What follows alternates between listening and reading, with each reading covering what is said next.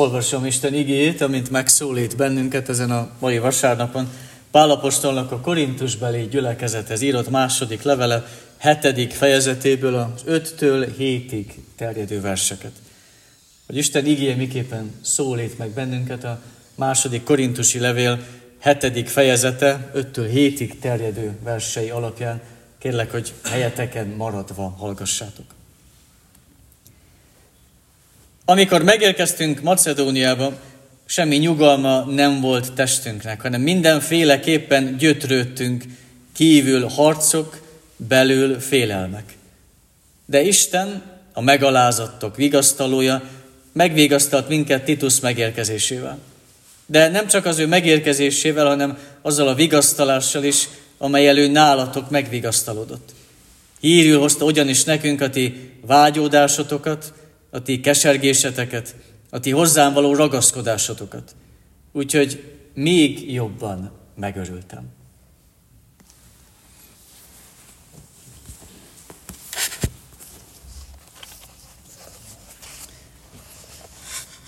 Ha megtelik szívem aggodalommal, vigasztalásod felüdíti lelkemet. Ha megtelik szívem aggodalommal, vigasztalásod felüdíti lelkemet. Fogalmaz így a Zsoltáros akkor, amikor megtapasztalja és megérzi azt, hogy sokszor az emberi élet az e között a két szó között történik. Aggodalom és vigasztalás. Sokszor e között a két szó között mozog az emberi élet, hogy hogyan nézünk szembe az aggodalmakkal, és hol tudjuk megtalálni a vigasztalást. És sokszor nehéz szembenézni a mi félelmeinkkel, vagy nehéz szembenézni a saját bizonytalanságainkkal, és milyen öröm az, amikor vigasztalást tudunk mégis találni valahol. Persze sokszor úgy nézünk erre, hogy azért mi szeretnénk erősek lenni. Szeretnénk úgy, hogy úgy nézni magunkra, hogy nem szorulunk mi másra, vigasztalni csak a gyengéket kell, nem foglalkozunk mi ilyenekkel. Megyünk előre, mert mi bírjuk, mert mi visszük. És sokszor, hogyha körbenézünk, akkor látunk is magunk körül ilyen fontosabb vagy befolyásosabb embereket, hogy ők is mennek előre, nem ijednek meg a saját árnyékuktól, ha van pénz, van ismerettség mögöttük, akkor nem kell aggodalmakkal foglalkozni, csak menni tovább. És mégis, amikor újra magunkra nézünk, és sokszor bele kerülünk kicsi, semmi nehézségekbe, akkor újra rádöbbenünk, hogy mennyire nem mi irányítjuk az életünket. Amikor elég csak az, hogy elvágjam az egyik ujjamat, és már érzem azt, hogy valami már nem olyan, mint eddig. Fájjon a fogam, és rádöbbenek, hogy a fájdalom mennyire meghatározza egy napomat, vagy egy hetemet. Elveszítem valamit, akár egy házkulcsot, és rádöbbenek, hogy mennyire tetejére, feje tetejére áll egy napom, hogyha egy kicsi dolog megváltozik benne. Tehát vannak nagyobb dolgok is azért, amikor hirtelen egy betegség ér. Vagy hirtelen meg kell állni egy fiatal embernek a koporsója mellett. Akár egy közeli háború vagy krizis, ami úgy ér, és teljesen kihúzza a lábunk alól a talajt. És rádöbbenünk, hogy tényleg mi sem vagyunk ki, kivételek, mi is nagyon sokszor aggodalom és vigasztalás között próbáljuk valahogy a mindennapunkat elrendezni és megoldani. Persze, ha csak azzal foglalkozunk, hogy a mindennapi gondokat valahogy oldjuk meg, vagy a mindennapi aggodalmakat valahogy szüntessük meg, akkor ebbe bele lehet fáradni. Ma is arra ébredünk, hogy meg kell oldani egy gondot, ma is arra ébredünk, hogy vajon hogyan tudjuk ezt megoldani. Ebben nagyon könnyen bele lehet fáradni. Hol van akkor az öröm? Hol van akkor az élet mindeközben? És könnyű, nagyon, nagyon könnyű bele szokni, fásolni ezekbe, mert, mert van mit megoldani. Mindennapi kenyértől kezdve aggódhatunk az egészségért, a családért, a másik felemért, akár az idős hozzá tartozókért, gyermekekért, aggódhatunk a faluért, vagy aggódhatunk akár még a békéért is, és még hosszasan tudnánk ezt sorolni. De a mostani ige az szeretne kimozdítani bennünket ugye az aggodalom és vigasztalásnak a kettősségéből. És szeretne úgy kimozdítani, hogy azt mondja, a vigasztalás az nem csak annyi, hogy kiemel minket a gödörből isteni szintre hoz, hogy aztán megint majd mélyre süllyedjünk az újabb aggodalommal. De megfogalmaz azt, hogy a vigasztalás az, amikor örömet ad nekünk az Isten, és még feljebb emel. A Heidelbergi KT-nek az első kérdése pont ezzel indít, hogy mi a vigasztalásunk nekünk, mi a te életedben és halálodban egyetlen vigasztalásod. És ha csak címszavakat próbálunk magunk elé idézni, akkor már eszünkbe juthat az, hogy tudjuk, hogy Jézus Krisztusé vagyok. Az, hogy ő megszabadított engem, az, hogy ő megőriz engem, az, hogy az örök életről biztosít engem. És ha, ezekbe, ha csak ezekbe belegondolunk, akkor már úgy meggyőződhetünk arról, hogy Istennek a vigasztalása nem csak egy szinten tart bennünket, nem csak épp egy kicsit felemel, hogy épp úgy a víz fölé emeljük fel a fejünket, hanem úgy felemel, hogy igazi örömöt ad. Hogy tudom, hogy kié vagyok. Ez sokkal magasabb és nagyobb, mint sem épp a gödörből kifelé nézni. A mostani ige, hát a második korintusi levélből egy olyan helyzetben mutatja meg Pálapostolt, amit ritkán látunk nála, nyugodtan azt a szót használhatjuk vele kapcsolatosan, hogy elkeseredett. És ritkán látjuk Pálapostolt lógó óra, talán nehezen is tudjuk róla ezt elképzelni, de amikor azt fogalmazza meg, hogy kívül harc, belül félelem, akkor hogy átérezzük, hogy neki sem lehetett egyszerű. Ő is ember volt, és sokszor belekerült, vagy beleesett abba, hogy vajon hogyan fog ez alakulni. De egy kicsit, egy pár fejezettel előrébb lépünk, akkor ugyanúgy láthatjuk nála azt, hogy neki sem volt egyszerű az élete. A 11. fejezetben fogalmazza meg saját magáról a következőket. Többet fáradoztam, többször börtönöztek be, igen sok verést szenvedtem el, sokszor forogtam halálos veszedelemben. Zsidóktól ötször kaptam 40 botütést egy híján. Háromszor megveszőztek, egyszer megköveztek, háromszor szenvedtem hajótörést. Egy éjt és egy napot hánykódtam a tenger hullámaim.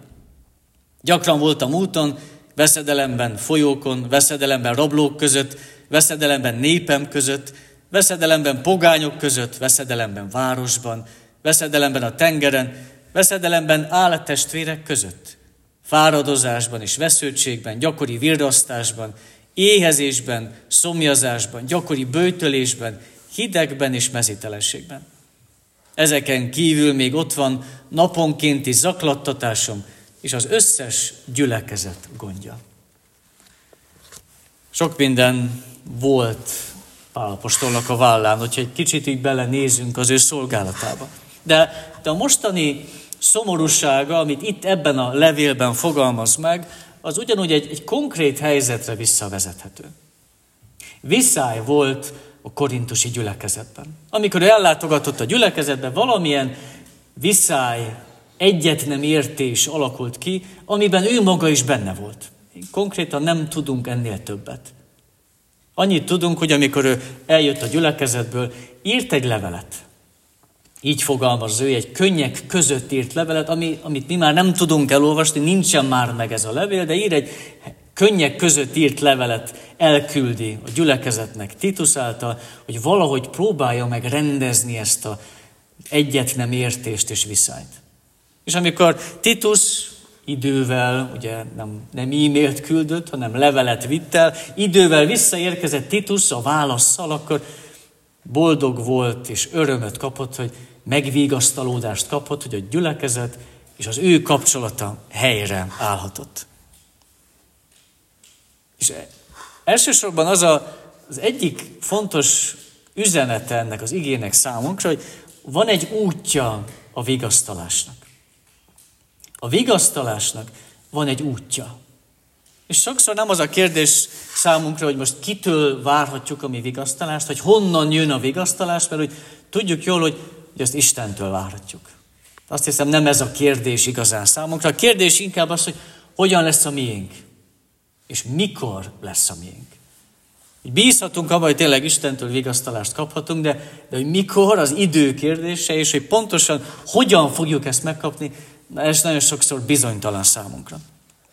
Itt arról olvasunk, hogy, hogy megdomlik egy kapcsolat. Gyülekezet és Pálapostól között valami történt, amiben a gyülekezet nem áll ki Pálapostól mellett.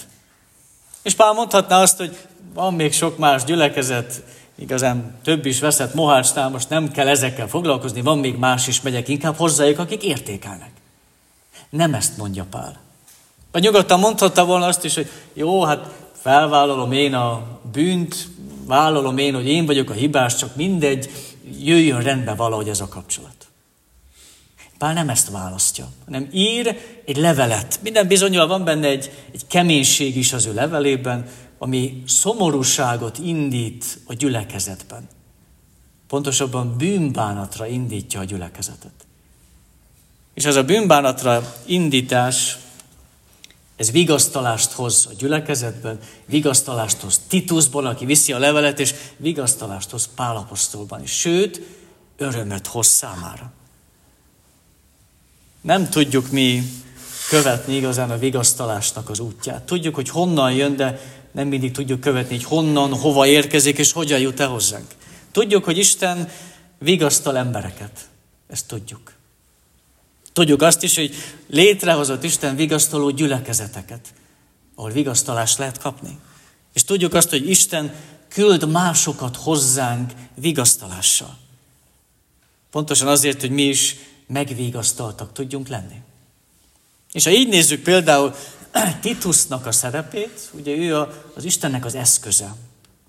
Istennek az eszköze, aki viszi, hozza a híreket gyülekezet és pálapostól között. És két nagyon fontos tulajdonsága van Titusnak. Az egyik az, hogy, hogy ő is megvigasztalt. Hogy nem csak egy postás. De manapság az sem könnyű találni, jó postás, de hogy ő nem csak annyi, hogy viszi és hozza a leveleket, hanem mondhatnám most, hogy ő maga a levél. Ő nyakig benne van.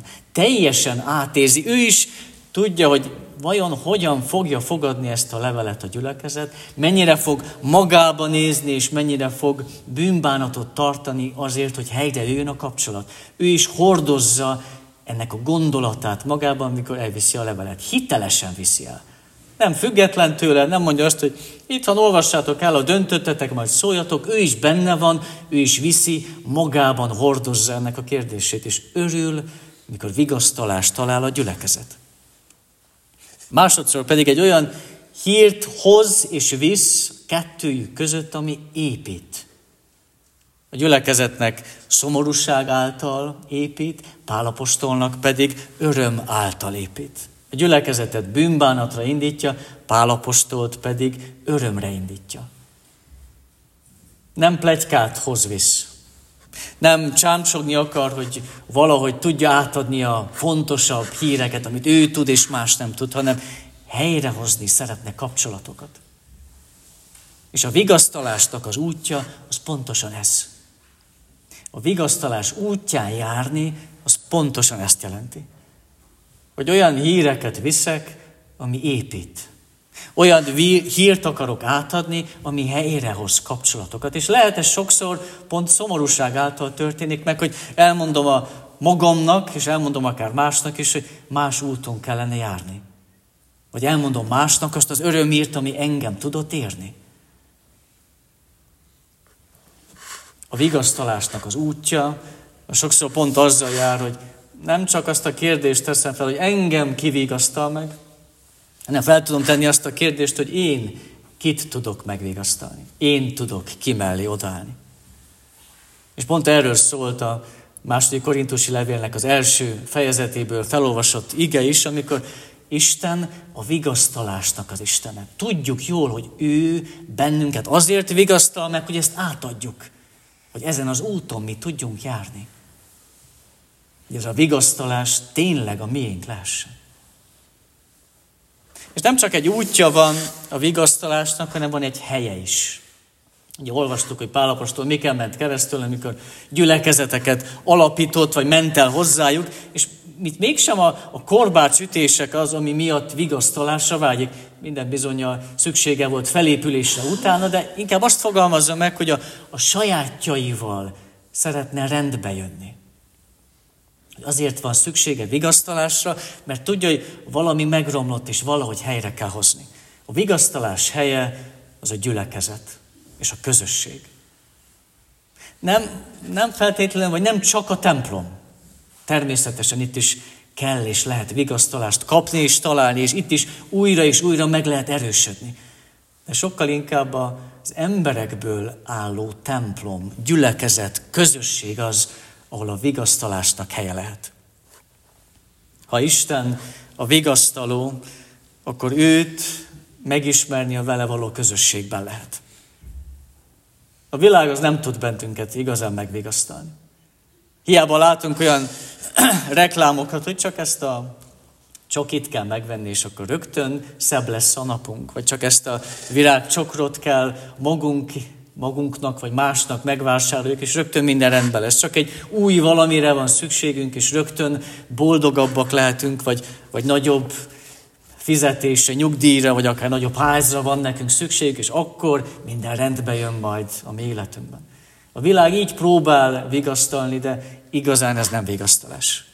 A keresztény közösség az a megvigasztaltak közössége. Az, hogy én tudom, hogy vigasztalásra van szükségem. Más keresi, más csak vágyik rá, más csak óhajtana, hogy hát ha neki is vajon talán lenne ilyen, de mi tudjuk, hogy Krisztussal való közösségben lehet ez a vigasztalás a miénk, a gyülekezetben. Tudom, hogy az övé vagyok. A közösség részeként pont erről tudok meggyőződni, hogy van kivel imádkozzak. Van kivel együtt énekeljek. Van kivel beszélgessek az én nehézségeimről is. Van, ahol az igében meg tudjak erősödni. Az egyik ima héten kiskapuson voltam, ugye az első pár gyermek évet azt én még ott töltöttem el, és az ige irdetés, valamint a, a vacsora, a beszélgetés után a, kolléga a lelkemre kötötte, mindenképpen menjek be egy idős asszonyhoz, mert nem szeretné, hogy úgy menjek el, hogy ne látogassam meg előtte. És természetesen elmentem és meglátogattam, és amikor megmutatta, hogy mi az, amivel készült, hogy engem fogadjon, hogy felpakolt az ő szeretetével, akkor elkezdtem rögtön szabadkozni, ez túl sok, hát számára is neki is szükség van erre, nem tudok ennyit elfogadni, akkor csak annyit mondott, hogy te ide hazajössz. És számomra az olyan volt, mint a, mikor az ember érzi azt, hogy valahova tartozik, hogy mint a gyülekezet. Hogy ahol helyem van, oda nem csak úgy tartozom, mert miért kifizettem, és akkor ott én tartozom, nekem jogaim vannak, hanem ahol helyem van, ott vigasztalásom is van. Ahol helyem van, ott meg tudok telni örömmel. És valahol a gyülekezet az erről szól. Hogy valahol a gyülekezet pont ezért a vigasztalásnak a helye, hogy tudom, hogy nekem ott helyem van. Tudom, hogy én oda tartozhatok. És nem csak, nem csak útja, nem csak helye van a vigasztalásnak, hanem van egy módja is a vigasztalásnak. Eddig Pálapostolt, ha megnézzük, hogy ő hogyan volt, hogyan irányult a gyülekezetekhez, akkor pont azt látjuk, hogy ő tényleg vállalja mindazt, amit felsorolt magáról azért, hogy gyülekezetekhez tudjon eljutni. Ragaszkodott hozzájuk.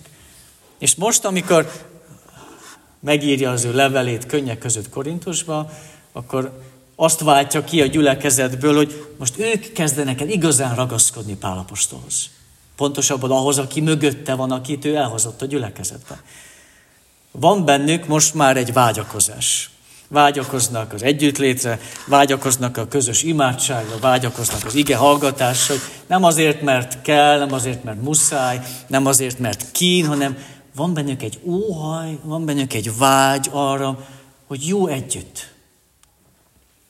És milyen jó, mikor egy, egy gyülekezetben lehet látni azt, hogy, hogy jó együtt.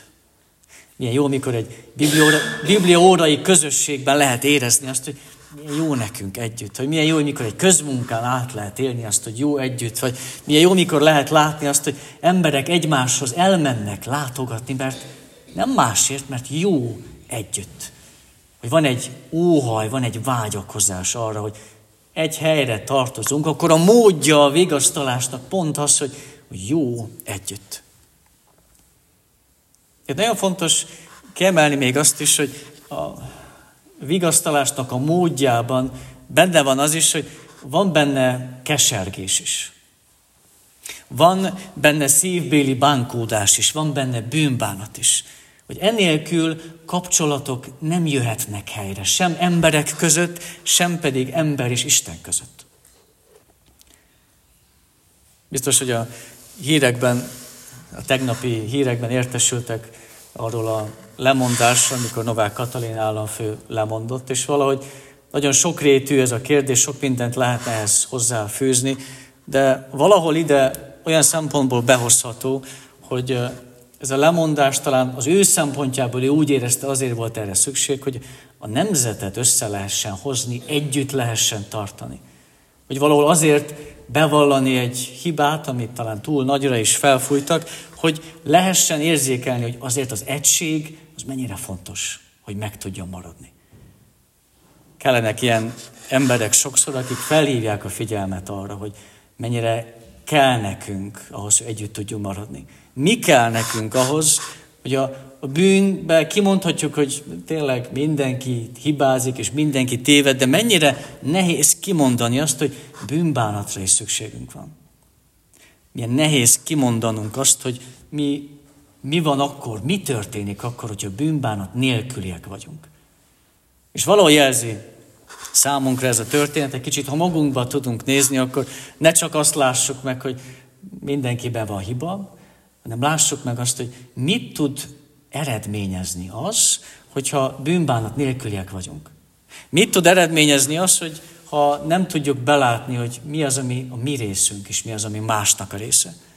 Hogy a bűnbánat, visszatérve az igéhez, az úgy húz le bennünket, hogy közben előre visz. Hogy úgy rombol, hogy közben épít. Hogy úgy tör össze, hogy közben helyrehoz. És ezt sokszor meg akarjuk spórolni.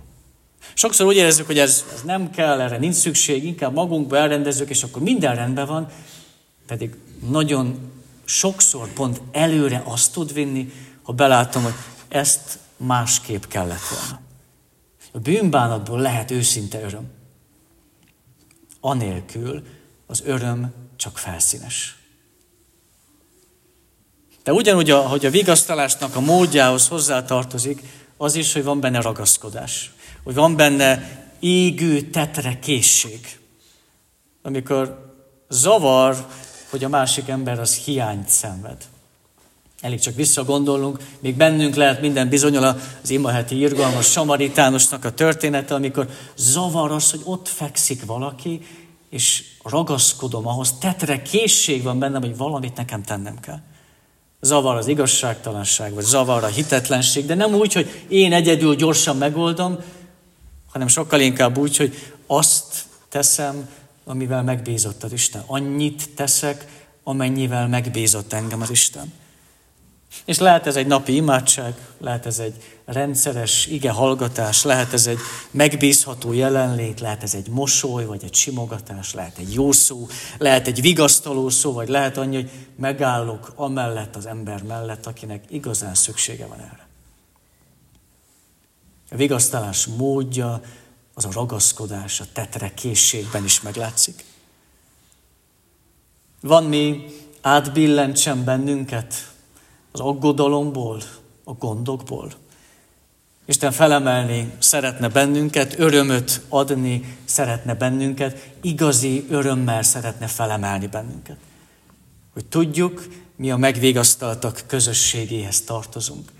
Nem másban, nem egyedül benne, a mi Urunk Jézus Krisztusban. Amen.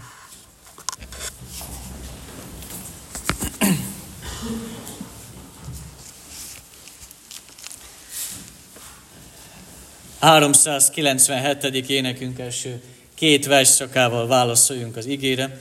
397. énekünk, hagyjad az Úristenre, te minden utadat.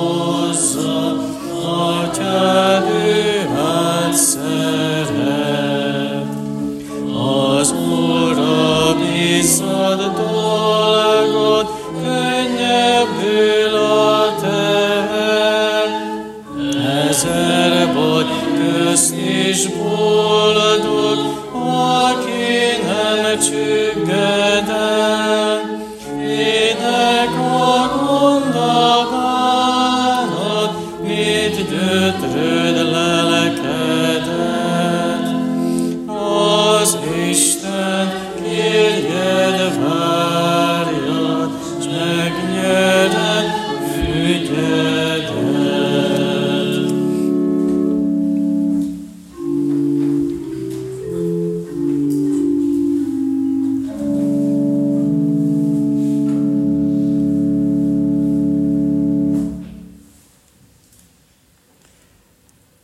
Már nyert ügyünk van, Urunk Istenünk, akkor, hogyha rád tudunk várni. Ha le tudjuk tenni a te kezedbe mindazt, ami úgy gondoljuk, hogy megoldásra vár. Nyert ügyünk van akkor, hogyha szeretnénk minél közelebb lenni és maradni te hozzád. Ha nem csak a magunk feladatát akarjuk elvégezni feltétlenül, hanem kicsit meg tudunk állni. Észrevenni azt, hogy ki mellett kell ott lennünk kinek tudunk mi vigasztalást átadni. Urunk Istenünk, sokszor úgy el vagyunk magunkba, hogy akár úgy, hogy úgy érezzük, mi el tudjuk rendezni a magunk dolgait. Van bennünk erő, van bennünk kitartás, és megyünk előre. Vagy úgy érezzük, hogy annyira vigasztalásra szólulunk, hogy nem is veszünk észre másokat, csak magunkat. De enged, hogy a, a forrás az mindig legyen biztos számunkra.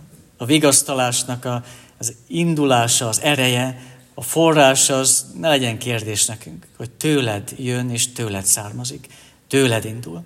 Tőled várhatunk már csak abból kiindulva is, hogy a tieid vagyunk. Jézus Krisztus tulajdonai vagyunk, vajon elég ez nekünk a felemeléshez? Elég ez nekünk a vigasztaláshoz? Hiszen ha körbenézünk, annyi minden kihúzza a lábunk alól a talajt, vagy elmegy mellőlünk, és nincs több fogócunk. De, de te nem. Te maradsz, te ott vagy, te kijelented, hogy még a hajunk szálai is mint száma vannak tartva. Enged, hogyha belét kapaszkodva tudunk újra felállni és felemelni a fejünket, akkor átérezhetjük, hogy mi kaptuk a vigasztalás Istenétől.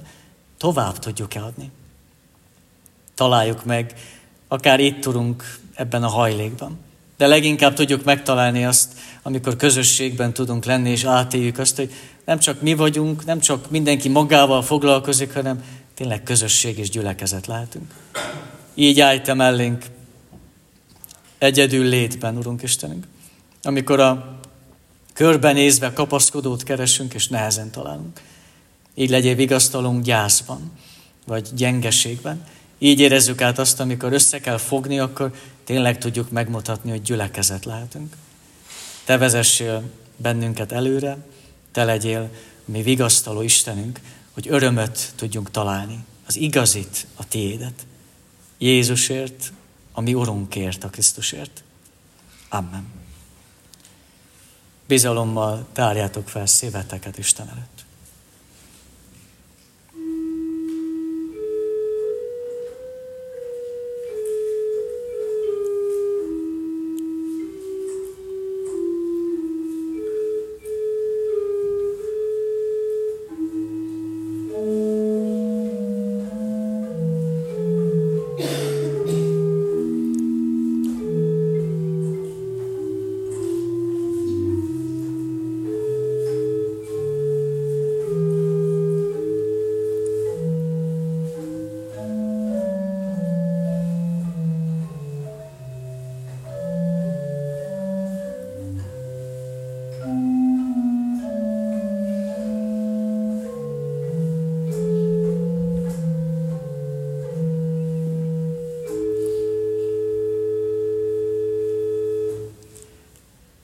Áldott az Isten, aki meghallgatja könyörgésünk szavát.